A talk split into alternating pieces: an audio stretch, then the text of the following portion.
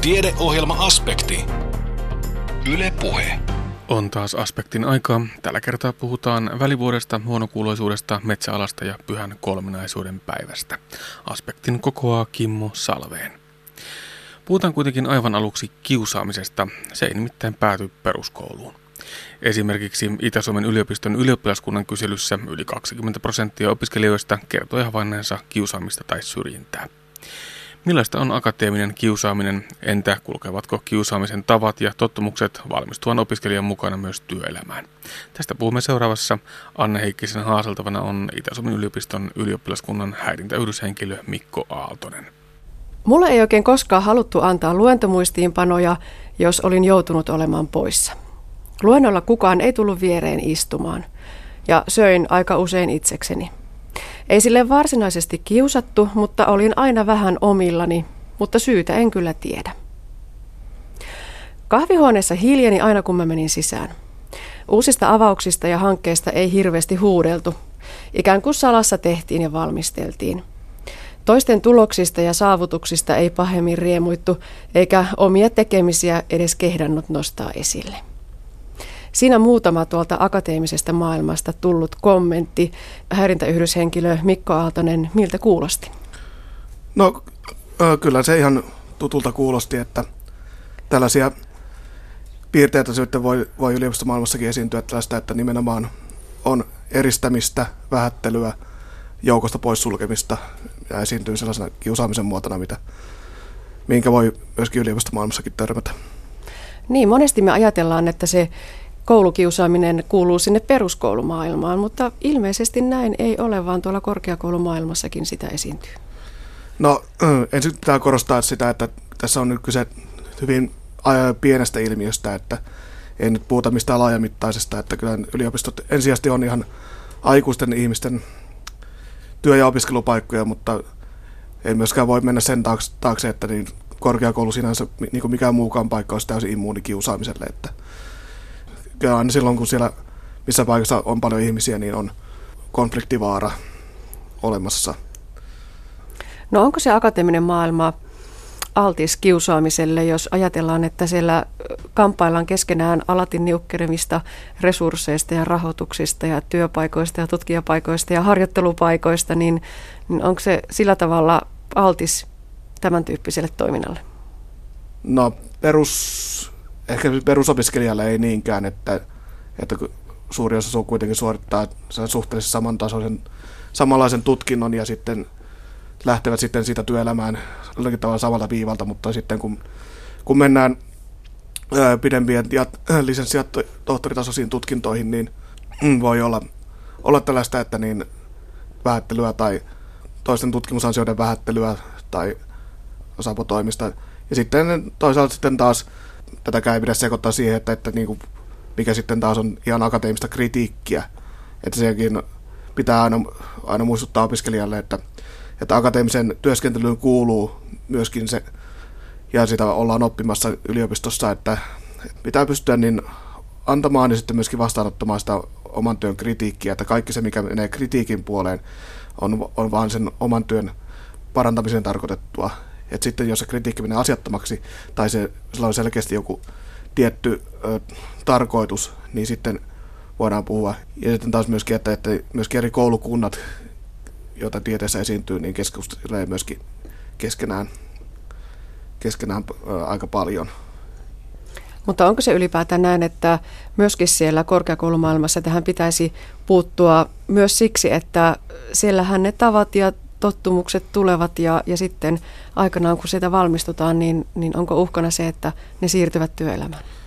Joo, tätä itse asiassa Jyväskylän yliopisto selvitti aikanaan sitä, että niin, kuinka heidän kohdallaan heidän kampuksella oli kiusaamista esiintynyt, niin sitten kyllä huomasi se, että ensinnäkin se korreloi sen takia, että siitä, että he, jotka oli ollut aikaisemmin peruskoulun lukioasteella kiusattuna, niin se kiusatun rooli sitten herkemmin siirtyi sitten sinne korkeakoulumaailmaan. Ja sitten taas viedään sellaiset rakenteet, jotka opitaan opiskeluaikana, niin helposti viedään sitten työelämään.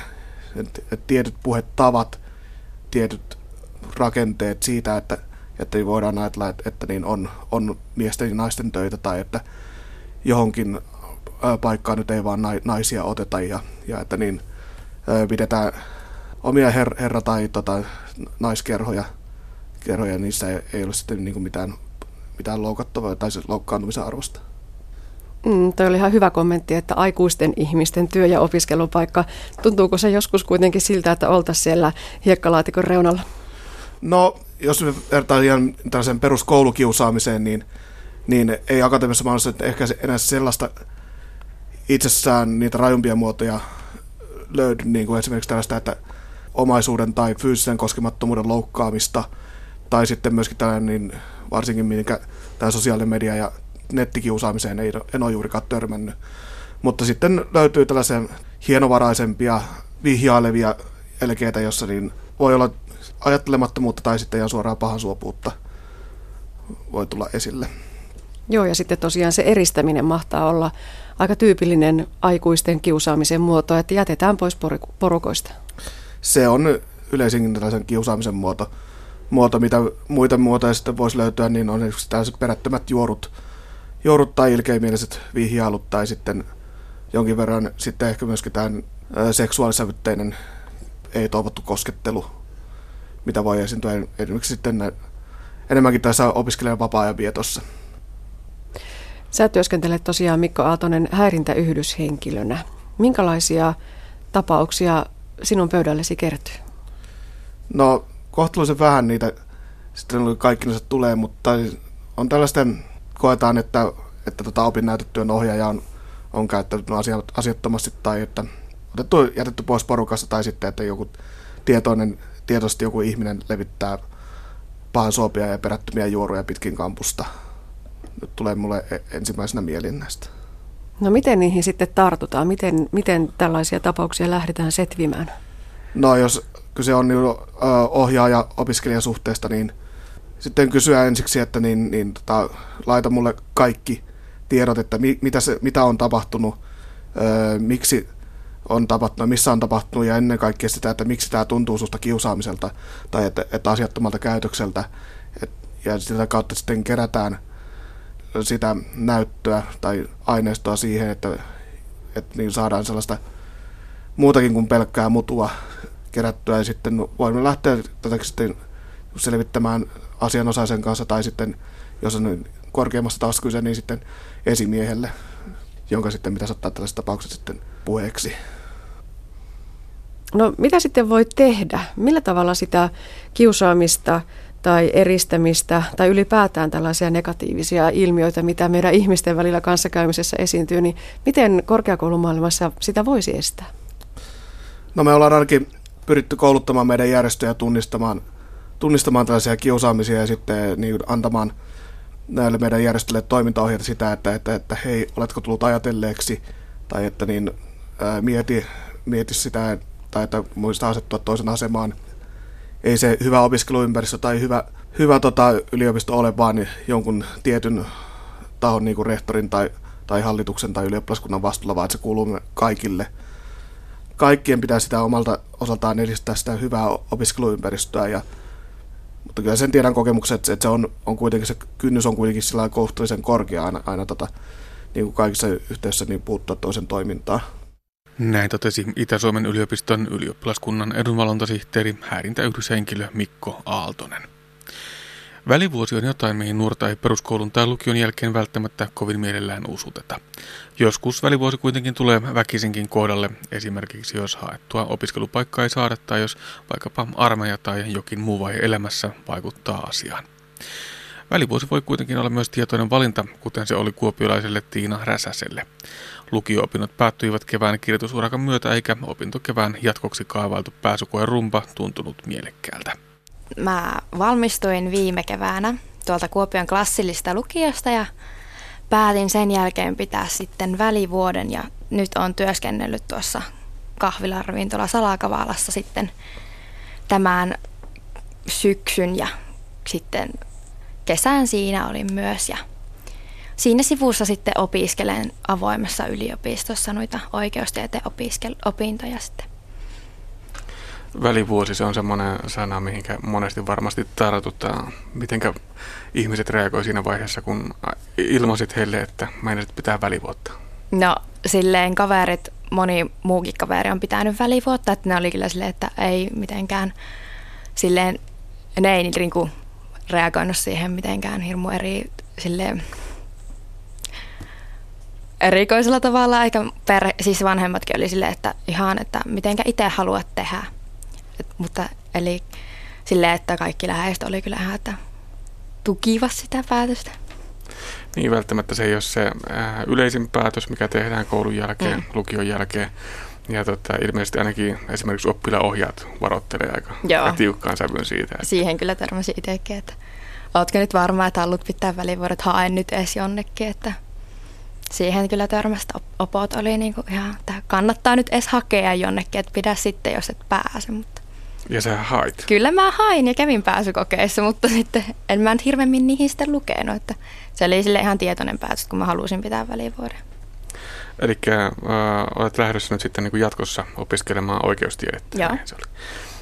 Ja kävit vähän niin kuin vilkaisemassa, että millaiset ne pääsykokeet niin, on. Niin, kävin katsomassa ne, että ensi vuonna sitten olisi helpompi, että tietää sen tilanteen ja että vähän minkälainen se on, niin halusin käydä edes katsomassa ne sitten. Se on varmaan aika rankka kevät muutenkin se kevät, kun kirjoitetaan. Joo, on se.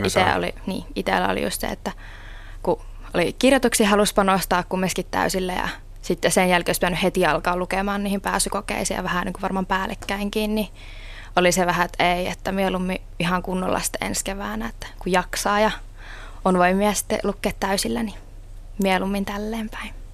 No saako kysyä, miten ne kirjoitukset sitten meni, minkälaisia tuloksia sieltä syntyi?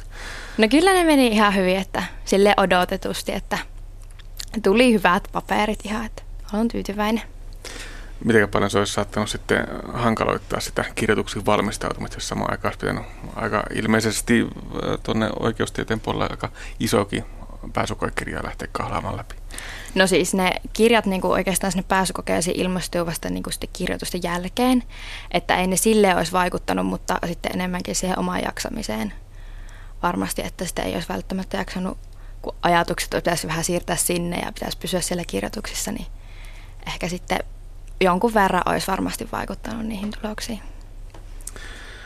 Oikeustiedettä, missä sitä pystyy opiskelemaan? Helsinki, Turku, Vaasa, Rovaniemi ja Joensuu. Joo, minnekä päin mennä sitten suunnistaa?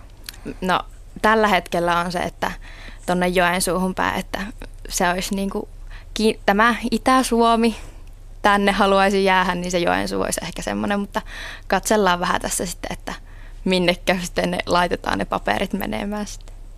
Itä-suomalaisena juuret on täällä, niin mielellään täällä sitten pysytään. Mieluiten. Joensuuhun kävit ilmeisesti myöskin hakemassa silloin ensimmäisellä kierroksella ja nyt sitten ilmeisesti seuraavan kerran sitten seuraavassa yhteishaussa. Joo.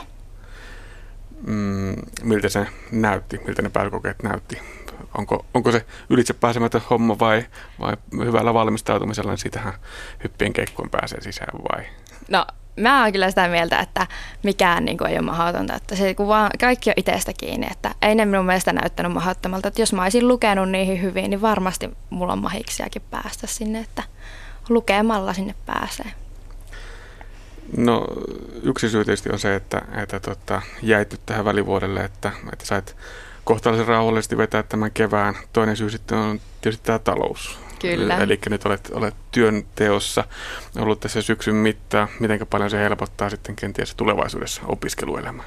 No varmasti helpottaa, kun nyt saa kerättyä ihan hyvin rahaa ja semmoisen hyvän pesämunan sitten sinne, niin sitten ei opiskelut, se tarvii ihan niin kuin kaikki miettiä, mitä syö ja mitenkä elää. Että varmasti helpottaa sitten, että kun nyt saa vuoden kerättyä rahaa sitä opiskelua varten. Niistä kun katselee noita opiskelijoita ja seuraa vierestä opiskelijabudjetteja, niin ei ne välttämättä mitään kovin hirvittävän suuria ole. No ei, että on kavereita, jotka opiskelee, niin on huomannut, että ei se niin kuin mitenkään maailman helpointa ole välttämättä sillä opintotuolla elää pelkästään. Mutta tämä nyt ei ole edessä pääpointti välttämättä, mitä tässä nyt ehkä haetaan, että välivuosia, töitä, myöskin opiskelet tässä samalla. Kyllä. Mitä sinä opiskelet nyt, kun sinä et oikeastaan vielä ole opiskelemassa? Niin, no avaimessa yliopistossa opiskelen tai tässä Snellman kesäyliopistossa. Opiskelen niitä oikeustieteen opintoja, eli minä olen sieltä niin kuin ostanut semmoisen opintokokonaisuuden, jonka avulla voin niitä opiskella ihan silleen suoraan niitä opintoja. Sitten mistä kun pääsen sisälle, niin saa niin kuin hyväksi luettua sitten sieltä. Mitenkä päädyit ylipäätään opiskelemaan Snellman kesäyliopistoon? No, mä kuulin niistä sieltä niin kuin näiltä opintoneuvoilta ja sitten sieltä muiltakin henkilökunnalta, että tämmöisiä on niin kuin mahdollisuus opiskella. Ja sitten niin kuin, ne oli aluksi, että mitä, en mä edes tiennyt, että sieltä voi, mutta sitten kuulin, että tämmöistä voi. Niin sitten mä kävin just siellä opintoneuvoilla juttelemassa ja katseltiin, että mitä sieltä voi opiskella nyt syksyllä ja keväällä. Ja sitten mä ajattelin, että mä ilmoittaudun tänne ja ne on kyllä ollut ihan tarpeellisia ja hyödyllisiä. Niin, sulla oli tämmöinen onnekas sattuma tässä, että sä olit jo ikään kuin valmiiksi Snellman kesäyliopiston vaikutuspiirissä. Eli kyllä. Toimit aikaisemmin muun muassa tuolla lastenyliopiston ympyröissä. Mitä sä siellä teit? Siis kesällä on näitä lastenleirejä, jotka Snellman kesäyliopisto järjestää, niin on ollut siellä niinku ohjaamassa niitä, että siellä on semmoisia tiedeleirejä muun muassa, että siellä lapset tutustuu näihin eri tieteen aloihin ja on sitten siellä ollut niitä lapsia kuljettamasta paikkaa A paikkaan B ja valvomassa niitä, että kaikki sujuu niin kuin pitäisi. Joo, ja siellä törmät sitten tällaiseen väylään, jonka kautta voi vähän jo ikään kuin etukäteen opiskella tätä oikeustiedettä. Kyllä. Nyt kun tuolta lukiomaailmasta tähän ponnisit, miten paljon sitä yleisesti ottaen tiedetään? Tiedostetaanko tällaisia vaihtoehtoja? No aika vähän se, että mun kavereistakin niin en mä ole niinku ketään kuullut, että olisi edes niinku opiskellut niinku avoimen tai kesäyliopiston kautta näitä opintoja. Että niinku aika vähän mun mielestä tiedetään. Että en mäkään varmaan olisi tiennyt, jos mä en olisi niinku siellä leireillä tutustunut ihmisiä ja sitä kautta kuulun näistä. No millä tämä opiskelu tuolla Snellman kesäyliopiston hoteissa nyt sitten on ollut? Onko se ollut miten helppoa? No mun mielestä se on aika itsenäistä kumminkin, että sulla on itse ne tenttikirjat, jotka sun pitää lukea, mutta sitten tuossa on se hyvä puoli, että ne järjestää niitä luentoja. Eli oli nytkin tässä viime, minkä just kävin, niin siinä oli niinku kahtena viikonloppuna oli luentoja ja ne oli tosi hyödyllisiä, että sai niinku oikeastaan niillä ne tiedot, mitkä auttoi sitten siihen itsenäiseen lukemiseen.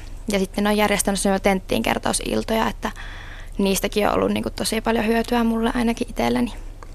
Nyt kun lukiosta tuonne hyppäsit, niin miten paljon tämä poikkeaa lukiokoulutuksesta? Onko tässä miten paljon eroja tai sitten yhtenäväisyyksiä? No kirjat on ainakin paksumpia ja tekstiä riittää, kuvia ei ole. Että nämä on kirjoihin se, että mitä ainakin mihinkä itse törmäsi, että apua, missä mun kaikki kuvat on täältä. Ja sitten varsinkin se, että se on oikeasti itsenäistä, että mun pitää itse päättää se, että nyt mä luen, että kukaan ei ole sieltä niin paljon potkimassa takapäin, että itse pitää päättää se, mitä haluaa ja tehdä, mihinkä haluaa, niin mitä haluaa saavuttaa sitten. Aika omaehtoista pänttäämistä siitä. Joo. Miten paljon sitä ennalta suunnitellaan, että missä tahdissa näitä opintoja käydään sitten läpi? No siellä opintoneuvon kanssa niin kuin jutellaan, että mitä siellä voi tai niin kuin, mitä kannattaa käydä ja missä ja miten niitä järjestetään, mutta sitten niin kuin tietysti just itsestähän sun kiinni kaikki, että mitä sä sitten loppupeleissä teet ja missä sä sitten, miten paljon teet ja milloin teet, että kaikki on niin kuin aika itsenäistä. Mutta tuo tuki on varmaan hyvin tärkeässä osassa, eli opintoneuvonta ensinnäkin tietysti siinä, että tiedetään mitä ollaan tekemässä ja missä tahdissa. Mitäs muuta? Vertaistukea löytyykö sellaista miten paljon? No siis niillä luennoilla oli just niin kuin pysty juttelemaan niiden ihmisten kanssa, niin se oli kyllä tosi silleen mun mielestä hyvä, että vähän sai semmoista, no ootteko te nyt ekaa kertaa vai tokaa kertaa? Että vähän tuli semmoista, että mitenkä paljon muutkin on opiskellut ja tällä, että niillä luennoilla, että jos olisi pelkkää sitä itsenäistä lukemista, niin en tiedä, paljon kivempi, että vähän niin kuin edes näkee sitä ihmisiä. Mitenkään helppoa se nyt on tällainen opiskelu, kun ei ole semmoista ihan niin kuin kiveen hakattua roadmappia, tämmöistä tiekarttaa, niin kuin esimerkiksi lukiossa on? No, ei se mun mielestä ole niin vaikeaa, että se on vaan niin kuin itsestä kiinni. Että mun mielestä mulla on tosi hyvin käynyt, että mä niin kuin opiskelen tässä, käyn töissä ja sitten niin kuin iltana vähän luen ja sitten viikonloppuna vähän luen ja tällä, että mulle se on käynyt niin kuin tosi hyvin, että kun mä oon kumminkin semmoinen ihminen, että jos mä jotain haluan, niin mä myös teen se, että ei tää mulle ole tuottanut niin kuin ongelmia. mehän tavattiin tuossa jo yhden kerran aikaisemmin ennen tätä haastattelua ja siinä vaiheessa mietittiin sitä, että ensimmäinen tentti on tässä piakkoin tulossa. Sä oot kaavaillut tähän syksylle 12 opintopistettä, että sä suorittasit ja eka tenttiä todella odotettiin. Nyt se on takana. Joo. Miten se tentti meni? No vielä ei ole mitään tuloksia tullut, mutta se tuntui ihan, että ei se nyt mitenkään kaikkiin kysymyksiin sai vastattua ja itsestäni ihan oikeat ja hyvät vastaukset, niin varmaan se ihan hyvin meni, että semmoinen fiilis ainakin tällä hetkellä on. Katsotaan sitten, kun ne tulokset, että mitenkä se sitten meni. Mutta tavallaan ainakin uskoa siihen, että ihan oikealla ja järkevällä tiellä. No toivottavasti on. Ainakin läpi meni. Että. No mites se 12 opintopistettä oli tavoitteena edelleen? Sama tavoite? Kyllä se menee nyt. Että. Seuraava tentti on tuossa joulukuussa, että se on sitten se seuraava, minkä suoritan tässä. Ja keväällä sitten jatketaan. Keväällä tulee sitten jossakin vaiheessa myöskin se pääsykoe. Paljonko ennen sitä ennättää opiskelemaan? Nyt en osaa yhtään siihen sanoa, että katsellaan, että miten noita järjestyy noita opintoja, mitä kaikkea siellä voi ottaa, niin kuin mitä mä voin sitten opiskella silloin keväällä. Mutta se on kyllä ainakin itsellä, että sitten kun pääsykokeet on, niin mitään en muuta ylimääräistä silloin ajatellut niiden kanssa lukea. Se on sitten panostetaan siihen kerralla. Monestihan noihin pääsykokeisiin sitten otetaan vielä erikseen erilaisia preppauskursseja. Joo. Millaisia ajatuksia näiden osalta? No jos järjestetään täällä Itä-Suomessa päin, niin mä kyllä osallistuisin semmoiselle, mutta jos sitten ei järjestetä, niin sitten pitää vähän katsella, että menisikö jollekin semmoiselle lyhyemmällekin, vaikka viikon tai puolentoista viikon jollekin jutulle, että pitää katsoa sitä ihan niin kuin saatavuutta sitten. Mutta summa summarum, Tiina Räsänen, välivuosi yleisesti pidetään kauheana peikkona ja mörkönä. Ei voi, ei saa. Siinä laiskistuu ja joutuu huonoille teille. Aika voimakkaasti demonisoitu ajatus ylipäätään. Mitä terveisiä sanoisit ihmisille, jotka kenties välivuotta suunnittelee tai jäävät ehkä sitten haussa, eivät saa sitä paikkaa, mitä hakivat? Niin, että ei se välivuosi oikeasti maailmaa kaada. Et mun mielestä se antaa vaan lisää voimaa sitten, jos haluaa saavuttaa sen seuraavana vuonna sitten, minkä haluaakaan. Että välivuosi on oikeastaan ihan hyvä juttu. On aikaa ajatella sitä, mitä haluat sitten tehdä isona ja seuraavat 10 vuotta, 20 vuotta, niin se on ihan tosi hyvä vaihtoehto. Näin kuopiolainen Tiina Räsänen. Tämä ohjelma oli uusinta viime vuodelta, joten Räsänen lienee jo jatkanut opintopolkuaan, toivotaan näin. Suomessa arvioidaan olevan noin 700 000 huonokuuloista ja määrä lisääntyy väestön ikääntyessä. Toisaalta myös nuorten saamat kuulovammat lisääntyvät vapaa-ajan melun kuten liian kovalla voimakkuudella korvakuulokkeista kuunnellun musiikin vuoksi. Ohjelmasarjassamme kuulemme monta tarinaa huonokuuloisuudesta. Ohjelmat on tehty yhteistyössä Humanistisen ammattikorkeakoulun Kuopion alueyksikön tulkikoulutuksen kanssa. Haastattelijoina olivat 4.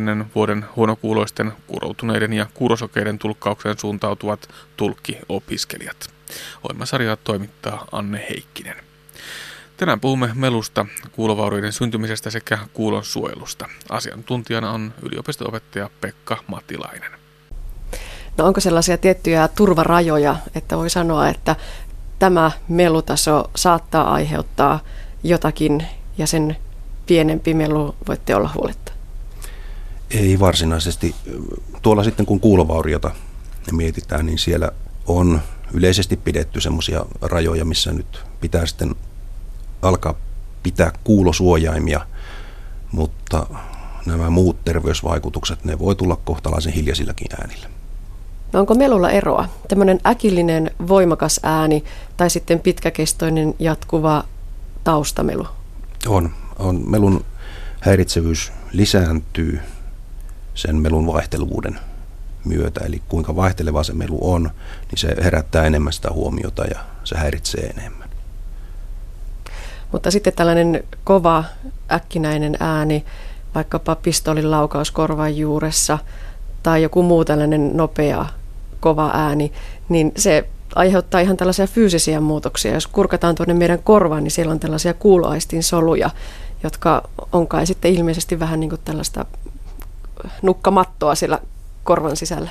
Kyllä, ja tuollainen äkillinen äkillinen laukaus äänikorvan juuressa, niin kyllä se aiheuttaa aivan välittömän kuulovaurion.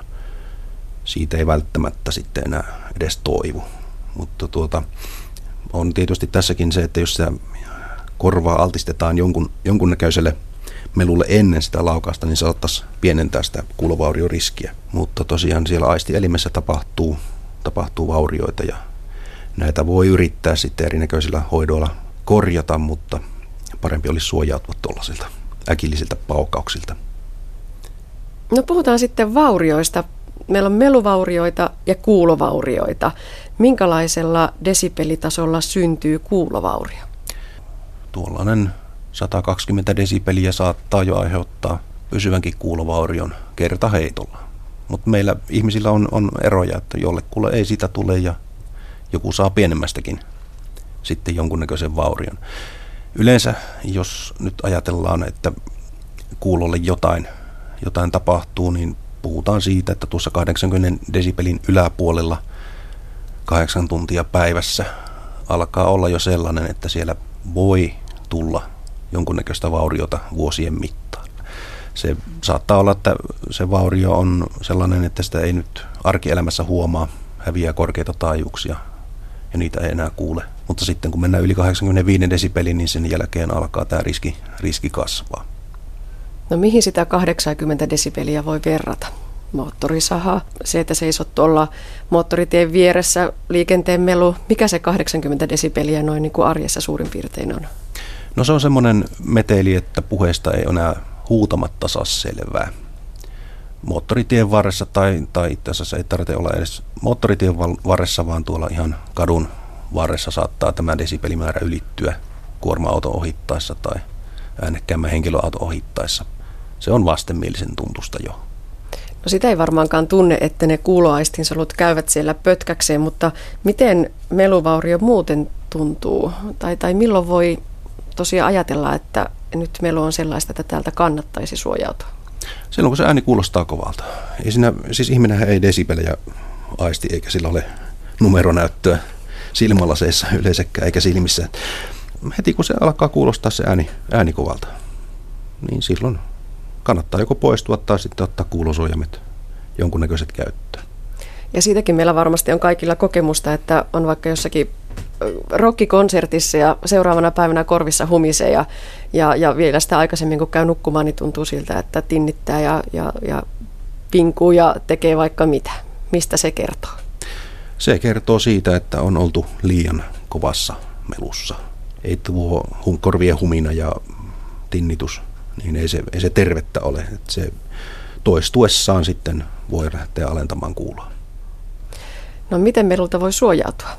Puhutaan näistä kuulosuojaimista, korvatulpista, kupusuojaimista. Onko sillä väliä? Mitä käytetään? On väliä. Se, että nuo suojaimet on oltava sellaisia, jos nyt teollisuusympäristöstä puhutaan tai vapaa-ajan, jos nyt käyttää vaikka moottorisahaa tai ruohonleikkuria tai kulmahiomakonetta tai jotain tällaista kotivälinettä, moottori tai jopa sähkökäyttöistäkin välinettä, niin kuulosuojaimen pitää olla sellainen, että se pudottaa sen melutason sieltä semmoiselle sopivalle tasolle. Se kuulosuojan, sen hyvyys ei ole sitä, että se demppaa kaiken. Jos kuulosuojaan vie koko kuuloaistin, niin sen jälkeen sitten tulee näitä vaaratilanteita, kun ei kuule varoituksia tai jotain muuta sellaista. Että se pitää vaan pudottaa sen verran, että se on turvallisella tasolla. Mutta tässä kuulon suojaamisessa niin se on oikeastaan väärä paikka, että lähdetään kuulosuojaimia käyttämään. Meluntorjunta lähtee ihan kokonaan toisista periaatteista, eli siellä pitää päästä kiinni siihen, mistä se melu lähtee. Ja vielä yksi näkökulma meluun. Tällaista täti-ihmistä aina hirvittää, kun katselee nuorisoa, jotka kulkee korvanapit korvissa ja MP3-soitinta kuunnellen ja musiikki kuuluu viereen ihan moitteetta. Jopa sanoistakin saa selvää. Onko silloin liian kova möykkä sen nuoren korville? Se on hyvin paljon todennäköistä, että siellä on liian suuret äänenpainetasot korvakäytävässä. Moni on varmaan hankkinut jo itselleen kuuloaleneman tai sitten tinnituksen soittimilla. Se on sitten valitettavaa, että kun nuorilla ei ihan aina riitä sitä ymmärtämystä tajuta sitä riskiä, mikä syntyy näistä tällaisista kuulokkeista. Tämä ääni kuuluu minulle, eli Outille, Ja minulla on täällä tänään haastateltavana Antti. Tässä haastattelussa meillä on tarkoitus jutella hieman huonokuuloisuuteen liittyvistä asioista. Sinähän olet huonokuuloinen, eikö? Kyllä. Oletko aina ollut? Oikeasti huonokuuloinen. Oletko aina ollut huonokuuloinen? En. Synnyin kuulevana, jos tarinat pitävät paikkaansa. Kuulo lähti siinä 3 vuoden ajassa suunnilleen ja mä en nyt oikeastaan tiedä, että mitä sinä kävit. Mulla on joku laajalainen Aguarius vestipuli tai jotain semmoista, mutta 3 vuoden ajassa se kuulo lähti ja vasen korva on nyt ihan kuuro ja oikealla mä kuulen jotain. Ja sulla on oikeassa korvassa kuulolaite? Kyllä. No, osaisiko koulussa opettaja ottaa huomioon huonokuuloisuuden? No kyllä se mulla, kun oli kuitenkin huonokuuloinen luokka ja näin, niin ei se meillä niinku, se käytti viittomakieltä. Vähän riippuu aina, että kuka opettaja oli, mutta se oli sellainen, niinku, että ei se koskaan niinku puhunut tauluun päin tai mitään, että kyllä se niinku aina oli kääntynyt meidän päin. Sitten kun meni lukioon, niin siellä se oli taas vähän eri hommaa, että kun oli tulkit näin, niin mä käytin viittomakielen tulkkia, niin se oli ihan sama, että ei niiden opettajien tarvinnut sillä tavalla niinku huomioida erikseen, mutta kyllä ne niinku, ei mulla niinku peruskoulussa niinku mitään semmoisia traumoja jäänyt tai mitään, se on hyvin. Kerroit viittomakielen tulkeista ja viittomakielestä, niin minkä ikäisenä sinä itse olet oppinut viittomaan? Miten määritellään, olet oppinut? Alkanut viittomaan. No kyllähän mä niinku 6-vuotiaana, kun mä menin sinne kuuren kouluun, en mä silloin viittonut ollenkaan. Se meni niin, että ensimmäinen koulupäivä ja kaikki viittoja minä puhuin, niin arvaa kuka tuli kiusatuksi. Kuka oli kiusaaja, en ollut minä. Et kyllä se oli vähän pakko siinä vaiheessa sitten niin oppia sitä viittomakieltä ja pikkuhiljaa. Ja ympäristö, kun oli niin vahvasti kaksikielinen, niin kyllä sen nopeasti oppia ja maksuja. Nyt mä niin lukiossa esimerkiksi mä käytin tulkkeja jo niin hyvin, että ei ole mitään ongelmaa. Et kyllä se niin ihan koulusta lähtenyt, mutta se, että missä vaiheessa voi sanoa, että mä oon osannut todella hyvin sen viittomakielen, niin en mä siihen osaa sanoa mitään, mutta koulussa. Näin kertoi Antti, jota jututti opiskelija Outi Pippuri. Ja tämän huonokuuloisuuteen liittyvän ohjelmasarjan osat löytyvät myös Aspektin nettisivuilta osoitteesta kantti.net/aspekti. Metsäalan opetus aloitettiin Suomessa reilut 50 vuotta sitten. Paljon on tässä ajassa saha laulanut ja puuta kaatunut. Näitä pyöreitä vuosia julkistettiin vuosi sitten keväällä Savon ammattiaikuisopiston järjestämässä tulevaisuusseminaarissa, jossa luotiin katseita niin menneeseen kuin tulevaankin. Kuinka metsäalalla riittää tekijöitä, kuinka saadaan nuoria metsäalalle ja vieläpä pysymään siellä. Karl-Erik Hassa. No hyvältä näyttänyt on, että tänä syksynä on tullut kuluneeksi 50 vuotta siitä, kun virallisesti metsätyön ammattiopetus Suomessa aloitettiin ja nimenomaan Hirvalla ja Nikkarilassa. Ja sitähän tässä nyt juhlistetaan tällä 2 päivän seminaarilla. Ja Pertti Viitasaari, te olette toiminut aikaisemmin metsäalan opettajana ja hyvin pitkän linjan tekijä sillä saralla. Olen varmaan nähnyt aika monelta eri nurkalta tätä alaa. No kyllä, minähän olin itse asiassa pikkusta ennen kuin tämä virallisesti aloitettiin, niin suorin tämmöisen työnopettajatutkinnon Rajamäellä ja sitten metsäteknikkotutkinnon Rovaniemellä ja siitä sitten heti hyppäsin näihin opetustehtäviin. Olin monta vuotta, niin kiersin Savotoilla metsureita kouluttamassa työpaikkakoulutuksena ja niin tuossa puheenvuorossani totesin, niin se oli varsinaista korkeakoulua. Siellä kymmeniä vuosia mettätöitä tehneitä, niin niitä kun sitten koulutettiin, niin kyllä ne joskus sanoo, että älä puhu poikaa passikaa. Kyllä täällä tiedetään. Yksi semmoinen hyvä esimerkki juuri sitä vaikeudesta oli, kun työturvallisuusasiat oli hyvin voimakkaasti. Silloin niitä yritettiin tietysti viedä eteenpäin. Tuli muun muassa kypärät. Ja siellä oli hyvin monella semmoinen vastaus, että niitä tuli 4 vuotta pidettyä tuolla syvärillä ja summassa, niin enpä taida pitää. täynnä kypärää, mutta yllättävän nopeasti sitten kuitenkin niin saatiin läpi myös nämä työturvallisuusasiat. Siinä oli joitakin tämmöisiä tuli sieluisia ihmisiä, niin kuin Raatikaisen Ville Vaina ja Evon metsätyökorun johtaja oli pitkään ja Ikkala Meikka, joka on täällä Jämsänkoskella pitkän opettajauran tehnyt ja ne niin kuin usko asiaa ja siinä kehiteltiin paljon näitä turvavälineitä ja nyt ei varmasti kukaan enää lähde.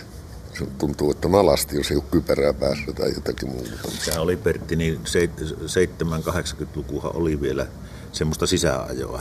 Sitä käytiin kovasti sitä keskustelua ja tehtiin selvityksiä, niitä oli firmakohtaisia, mettähallituksen kohtaisia, miten nyt suojavälineitä käytetään ja ei se suinkaan ollut itsestäänselvyys, että siinä käytiin kovia kampanjoita ja siihen aikaanhan vielä niin maa- ja metsätaloustöissä menehtyi Suomessa niin useita henkilöitä vuosittain, että se oli ihan vakavakin asia. Se on varmaan tuo turvallisuusnäkökulma, mikä ennen kaikkea on tässä aikojen saatossa muuttunut, tietysti kaiken muun teknisen kehityksen ohella. Joo, ja sitten siinä lainsäädäntö sitten tuli kuvaan mukaan ja työnantajat velvoitettiin sitten hommaamaan näitä monta kertaa ne ja pitkän aikana, kun ne kypärän sai metsuun, niin se oli siellä kannon päässä kuitenkin vielä, mutta pikkuhiljaa ja ei nyt varmaan niin kukaan enää kyseenalaista yhtään sitä. Niin, onko tämän päivän metsäalan opiskelijat vielä samanlaisia jukuripäitä? Näillähän tietysti oli jo ennestään vähän niin kuin tämmöistä poisoppimista. No en usko, koska eikä se niin olekaan, koska esimerkiksi tällä seminaarissa, kun he on tuossa sitten mukana tuolla ulkona parkkipaikalla ja tässä oven molemmin puolin, niin meinaavat tulla varustepäällä sisällekin edustamaan, että pitää päinvastoin jo komentaa, että sisällä ollaan normaalivarusteessa ja ulkona sitten niin näissä metsurivarusteissa. Joo, kyllä tuossa on muutama tosiaan ihan metsurivarusteissakin hiippailu tuossa nurkalla. Jos mietitään metsätyön imagoa, niin se ei välttämättä ihan vastaa sitä todellisuutta, sitä, että mitä se tänä päivänä on. Et siellä on varmaan niitä sellaisia vanhoja romanttisia piirteitä, mitä on ihan sieltä Suomen filmistä asti ammennettu, mutta ehkä onko se alan haaste se, että se metsätyö ei ole kovin näkyvää vaikka kaupunkilaisnuorille? Mä en ihan tarkalleen tiedä nyt, kun en ole enää niin kuin tämmöisenä oppilaanohjaus enkä muissa asioissa. Tietysti seuraan aikaa. Tässä on kaiken kaikkiaan nyt metsätaloudessa niin monia tämmöisiä vähän negatiivisia asioita on ollut esillä, että sillä voi olla pikkusen vaikutusta. Ja sitten yksi mikä siinä on, niin kun maaseudulta on loppunut nuoret, niin ei se niin yksinkertainen asia ole kerrostaloihin sitten mennä ja taajamiin. Mutta mä uskon, että kyllä nämä kouluttajat tänäkin päivänä tekevät arvokasta työtä juuri tämän oppilaan ohjauksen suhteen. Markkinoivat aivan rehellisesti, ei romantisoiden eikä muuten, vaan rehellisesti metsätyötä ja metsätaloutta. Joo, tuohon Pertille jatkaa, että Pohjois-Savossahan just on tilanne se, niin kuin tässä seminaarin ekapäivänä kuultiin, että me on verkostoiduttu, eli me on pantu kaikki oppilaitokset luonnonvara-alalla hynttyyt yhteen. Meidän maa- ja metsätalouden toimijat, yritykset, työnantajat on mukana ja niin kuin Pertti totesi, niin sen tavoitteena on se, että me yhdessä viiään nuoria ja opettajia käytännön metsätyömaille ja maatiloille, niin sillä on saatu hyviä tuloksia. Ihan sitä konkretiaa, että siinä ei pidä niin pellellä ja revitellä väärään suuntaan, vaan näyttää se todellinen tilanne ja mitä se työ on ja se tulevaisuus. Ja sillä on saatu tuloksia, että me on saatu semmoisia opiskelijoita, jopa valtakunnallisesti merkittävä määrä. Eli tämä on ollut hyvin, hyvin upea se opiskelijasaanto. Ja sitten, että ne on semmoisia, jotka tietää tullessa, että mitä se ala on. Että eihän meidän kannata, ei koulutuksen eikä sen niiden yrittäjien kannalta hakea semmoista, että kuhan saahan vaan kouluun. Kyllä se pitää lähteä sieltä. Minä olen jo joskus sanonut, että pitäisikö melkein synnytysvalmennuksessa olla jo mukana, että se lähtisi se kasvu. Mutta ihan todella, niin meillä on esimerkiksi tämän syksyn aikana käynyt ihan ykkösluokkalaisia, nelosluokkalaisia, 4H:n kanssa on tehty yhteistyötä muun muassa, että niin aikaisin kuin mahdollista, niin tartuttaa sitä pintaa. Yksi asia tässä varmasti otettava huomioon, niin tulevaisuutta ajatellen, niin pikkusen tämmöistä moniammatillisuuttakin, että pitäisi olla vähän niin kuin useampi ehkä tutkinto ja valmius tehdä monenlaisia töitä. Ja sitten yksi, tiedän sen omasta kokemuksesta, kun poika poikani perusti tämmöisen yhden miehen yrityksen. Hän tekee tämmöisellä käsityövälineellä mettitöitä Ruotsissa, Norjassa ja Suomessa. On tämän toiminimi, eli on yrittäjä. Niin siinä on yksi semmoinen sarka, johon kannattaa myös valmentaa, koska kyllä tämmöinen pienyrittäjä, niin se pärjää minusta aika hyvin. Mutta se vaatii kyllä sitä, että kenkiä ei pauluteta aamulla kovin pitkään, että se vaatii sen lähön sitten kanssa. Juuri näin, että se on tämä yrittäjyys, se on tätä, eli meillä on metsäkoneala, siis metsuriyrittäjät, metsäkoneyrittäjät, niin se on se porukka, joka tämän meidän työn tekee siellä Suomen metsissä. Ja sitten vielä tuohon, että tämmöinen monitoimiosaaminen, jopa monialaosaaminen väittäisin, niin sinne pitää kasvattaa. Että meillä viime keväänä valmistui merkonomiksi Kuopiosta kaveri, joka sitten halusi kertoa, että vuotta ennen kuin valmistui, hän haluaa Saksaan metsäkonemyyjäksi. Mekin katsoilimme vähän huulipyörän, että onkohan tämä poika tosissaan, ja oli. Ja hänelle annettiin sitten siihen merkonomikoulutukseen niin metsäkonekoulutusta, hän tuli Toivalaan, tekniikan koulutusta, metsäpään koulutusta ja sitten Ponsse yhteistyökumppanina antoi vielä jakson sinne, ja hän sai oikeasti tutustua metsäkonemyyntiin. Ja myös kaikki osapuolet oli erittäin tyytyväisiä. Toki poika oli lähtökohdiltaan erinomainen, ettei se nyt keltä tahansa onnistu, mutta sillä tavalla, että ihan rohkeitakin uusia yhdistelmiä niin pitää ehdottomasti niin tulevaisuudessa niin viedä eteenpäin. Meidän arvokkaita markkinamiehiä maailmalla, jotka osaa sen homman, sekä tämän kaupallisen puolen että teknisen ja kaikki tämmöiset asiat, niin niitä ostajat arvostaa sitten. Miten te ajattelette tästä nykykehityksestä tuon teknologian osalta? Eli tämä ala myöskin teknistyy kovaa vauhtia. Miten paljon se vaikuttaa tämän alan ehkä houkuttelevuuteen?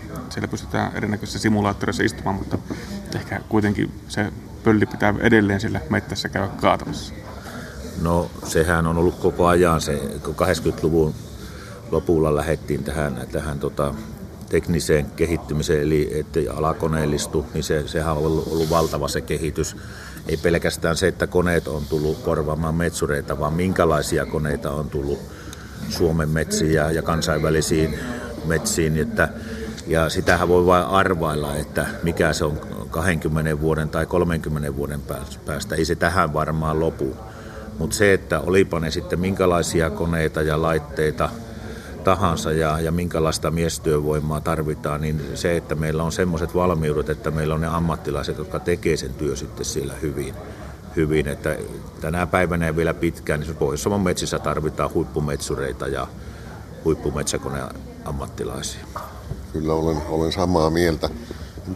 Kuitenkin kannattaa muistaa vielä se jalkaväen.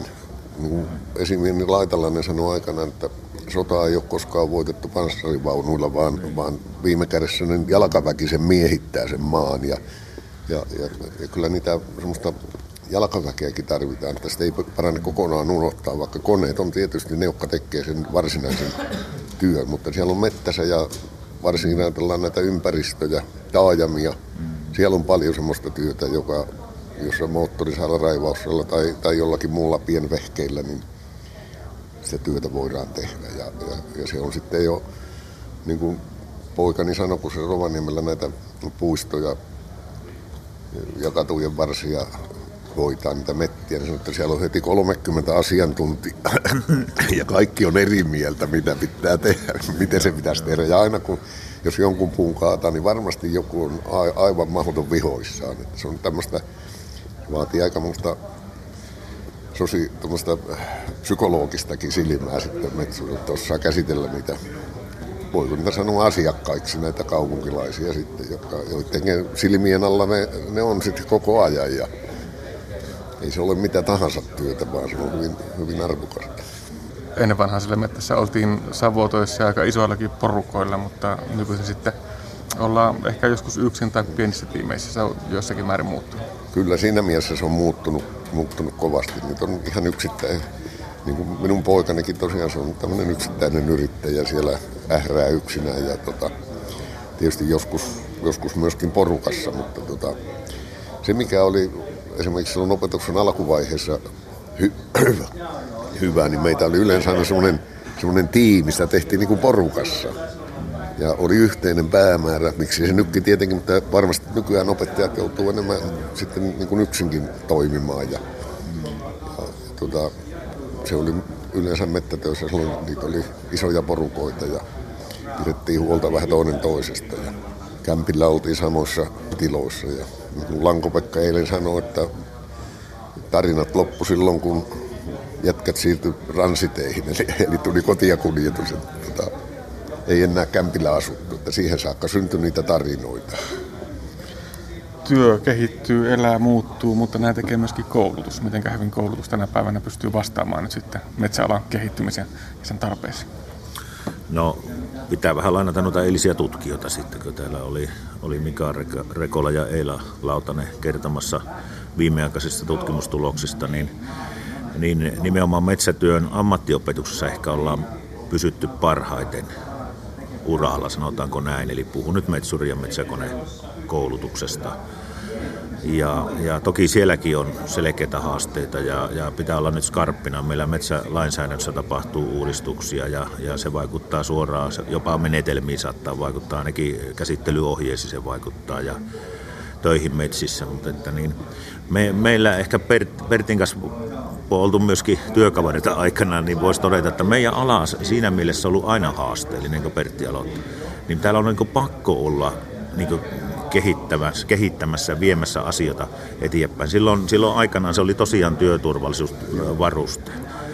Meillähän menetelmäkehitys on ollut valtavaa, koneellinen kehitys on ollut valtavaa. Nyt on tullut ympäristö ja luontoa koskevat muuta asiat, jotka on valtavasti pantu. Monenlaisia sertifikaatteja kohta tarvitaan, että pärjätään. Ja mulla on ainakin ollut vahva usko että kun Suomen metsiä hoidetaan, niitä korjataan, niitä jalostetaan, se tarvii laadukkaan koulutuksen, jolla se pystytään hoitamaan. Mutta paikalleen ei saa jäädä. Sanoisin näin, että hyvässä vauhdissa ollaan joka tapauksessa.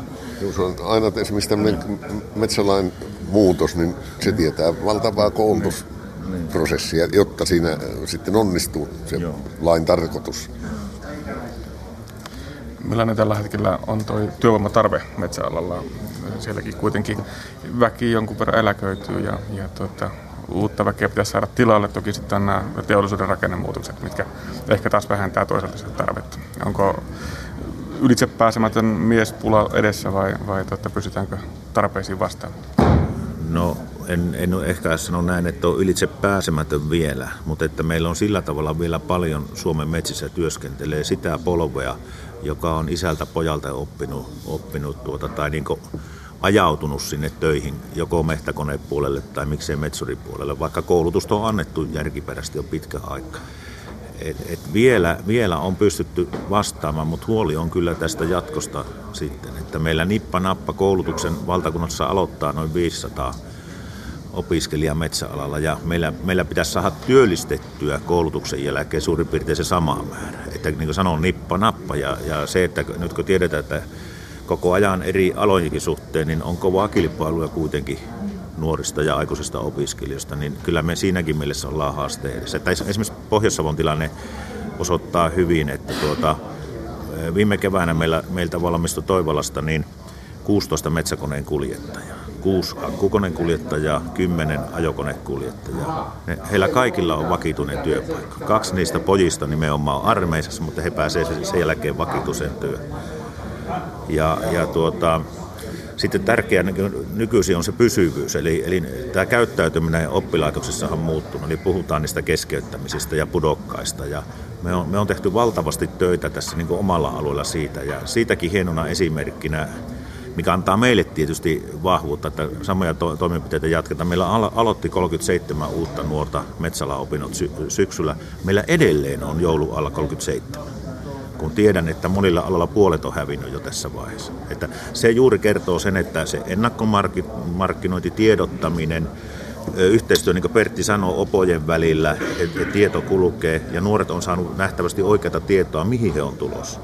Ja sitten meidän yrittäjät on mukana. Metsäkonevalmistaja Ponsse on kovasti mukana meidän koulutuksessa, mutta ennen kaikkea yrittäjät on monessa vaiheessa. Se on tätä päivää, että yksin koulu ei pärjää. Se on vaan etappi suurempiin tavoitteisiin ja päämääriin.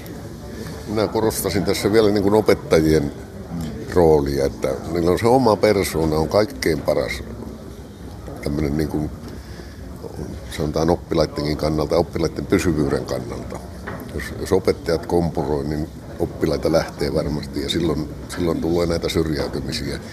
Tämä on hieno homma että näin vakaasti niin kuin oppilaat pysyy oppilaitoksessa. Kyllä mä veikkaan, että monista ammattioppilaitoksista niin tämä hukka on aika iso. Valitettavasti. Sitä varten on, kato Pertti, ihan valtakunnallisia hankkeita ja projekteja, että miten tähän saataisiin otetta. Mutta Pertti sanoo oleellisen asian. Se oleellinen, kun nyt mekin on kyselty ja tutkittu, mitä opiskelijat eniten arvostaa ja minkä takia he pysyy koulussa, niin se on se opettaja. Ei se ole joku organisaatio, ei se ole opetussuunnitelma, ei se ole mikään luokkaretki tai maastokeikka, vaan se on se opettaja, miten se opettaja hoitaa sen koko homman siinä opetus- ja kasvatustilanteessa. Se oli Pertti sanonut naulan kantaa. Se on juuri näin.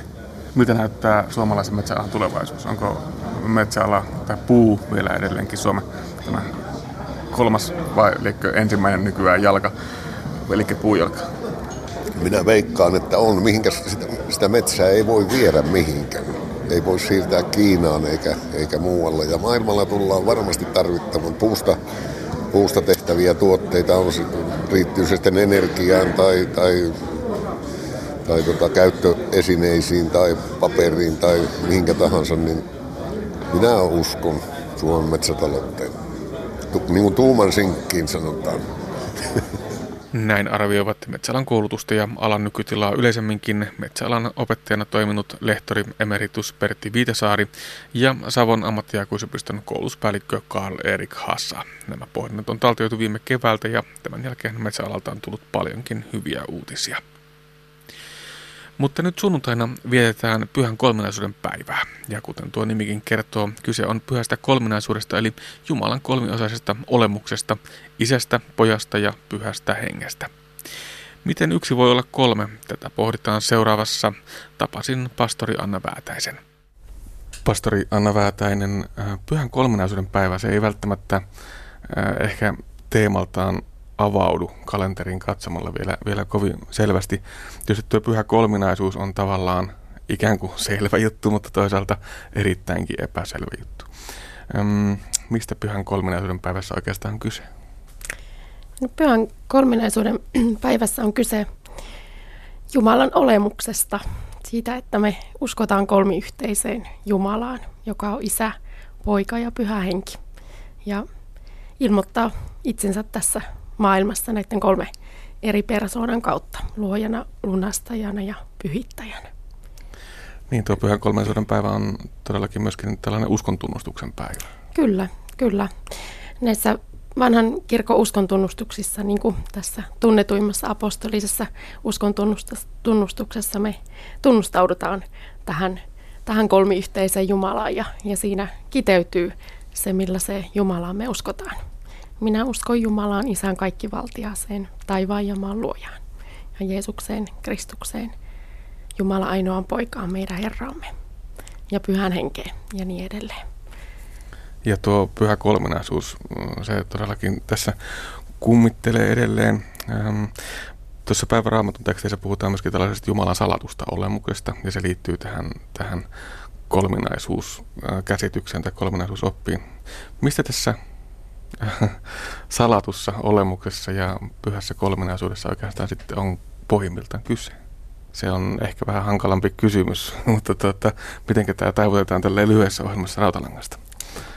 Joo, no kolminaisuusoppihan kehittyi oikeastaan sen takia, että tuli tarvin määritellä tarkemmin, minkälaiseen Jumalaan me uskotaan. Samalla se oli sen siihen uskon tunnustukseen tunnustautumista ja myöskin semmoinen rajanmäärittäjä siihen, mitä sitten pidettiin ei-kristillisenä uskona tai harhaoppisena kristiuskon suuntana.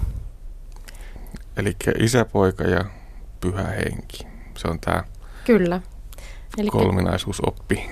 Jumala on yksi, mutta samalla kolme samanarvoista yhtä jumalallista persoonaa. Miten tämä on mahdollista? Tämä on hyvin hämmentävä. Se on aika hämmentävä ja aika monimutkainen ja monitahoinen teologian ala tämä kolminaisuusoppi.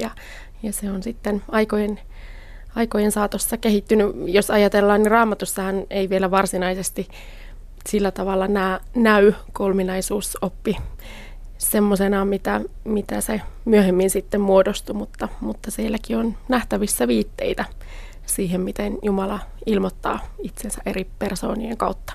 Varmaankin tunnetuin Raamatun kohta on tämä kaste- ja lähetyskäsky, missä Jeesus kehottaa kastamaan Isän ja Pojan ja Pyhän Hengen nimeen.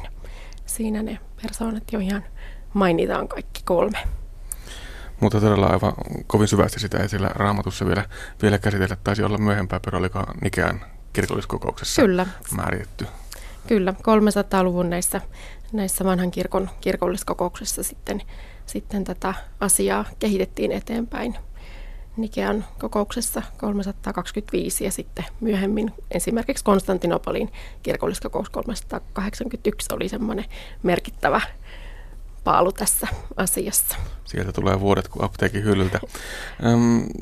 Tästä kolminaisuusopista on kuitenkin sitten muodostunut kristinuskon ihan tällainen peruskivi. Kyllä. Se erottaa kristinuskon sitten muista näistä yksi jumalallisista uskonnoista, niin kuin islamista tai juutalaisuudesta. No nyt kun on siis tämä Isä, Poika ja Pyhä Henki, niin voidaanko miettiä, että näillä kolmella eri olemuksella olisi jotakin erilaisia rooleja? Pystytäänkö tällaisia rooleja miettimään tai määrittämään, vai ollaanko siinä vaiheessa, kun Jumalaa aletaan liiaksi määrittämään, niin jollain tapaa sitä hakoteilla? Tuo on mielenkiintoinen kysymys. Se on toisaalta just se kristiuskon peruskivi, että uskotaan kolmiyhteiseen Jumalaan. Uskotaan siihen, että ei ole tämmöinen mikä tahansa korkeampi voima, vaan on Jumala, jolla on nimi ja jolla on kolme persoonaa, joiden kautta hän on kohdattavissa ja joiden kautta hän näyttäytyy tässä maailmassa. Ehkä niitä voisi ajatella, että ne on vähän niin kuin kolme erilaista naamioa, joiden kautta Jumala ilmestyy tähän maailmaan. Niin silti on kyse samasta Jumalasta. Vähän ehkä eri tilanteissa ja konteksteissa. Kyllä. Ja jos ajatellaan tätä niin kuin pelastushistoriallista kaarta, niin Jumala on luojana. Isä Jumala, joka loi maailman. Maailma ei ole sattumalta olemassa, vaan se on Jumalan luomistyön tulosta. Ja toisaalta sitten Jumala toisen persoonansa Jeesuksen kautta, Pojan kautta, tuli sitten ihmiseksi tähän maailmaan. Jumala otti pysyvästi itseensä myös ihmisluonnon. Ja sitten hän vaikuttaa myös Pyhän Hengen kautta pyhittäjänä ja uskon kirkastajana ja sen lahjoittajana. Erittäin laaja ja hyvin monimuotoinen kysymys kaiken kaikkiaan. Tästä varmasti saisi muutamankin ohjelmasarjan tehtyä. Mutta siis tätä Pyhän kolminaisuuden päivää vietetään ensimmäisen sunnuntaina helluntain jälkeen. Liittyykö jotenkin tämä helluntaihin vai onko näitä vaan rytmitetty sitten aikojen saatossa näin? Joo, 1300-luvulla tuli läntisessä kirkossa tämä tapa, että Pyhän kolminaisuuden päivää vietetään seuraavana pyhänä sitten helluntain jälkeen. Ja kyllähän se sillä tavalla liittyy helluntaihin, että helluntaina tosiaan opetuslapset sai sen Pyhän Hengen lahjan. Eli tavallaan tarvittiin nämä kolme persoonaa ennen kuin voidaan viettää Pyhän Hengen juhlaa ja Pyhän kolminaisuuden juhlaa, jos tällä tavalla ajatellaan. No mitenkä toi Pyhän kolminaisuuden päivä nyt sitten näkyy tänä päivänä kirkossa? Ainakin Jumalan palveluksessa taisi olla niin, että liturgisena värinä oli valkoinen. Kyllä. Sillä tavalla se ainakin näkyy, että valkoinen on liturginen väri ja alttarilla on 6 kynttilää, mitkä tarkoittaa sitä, että on kyseessä suuri kirkollinen juhlapäivä. Ja ehkä sen pyhän sanoma meille voisi olla se, että Jumala on lopulta salattu Jumala, jota ihminen ei voi käsittää koskaan täydellisesti, eikä ainakaan järjellä sitä ymmärtää. Kyse on uskon salaisuudesta, eikä niinkään tämmöisestä jostakin hienostelusta kolminaisuusopin säikeissä, vaan se on ollut vain yksi tapa yrittää selittää ja ymmärtää sitä, mitä Jumala on. Näin siis tapaamani kuopiolaisen Alavan seurakunnan pastori Anna Väätäinen. Ja näin päättyy tämänkertainen aspekti. Lisää aiheistamme netissä osoitteessa kantti.net/aspekti sekä Yle Areenassa.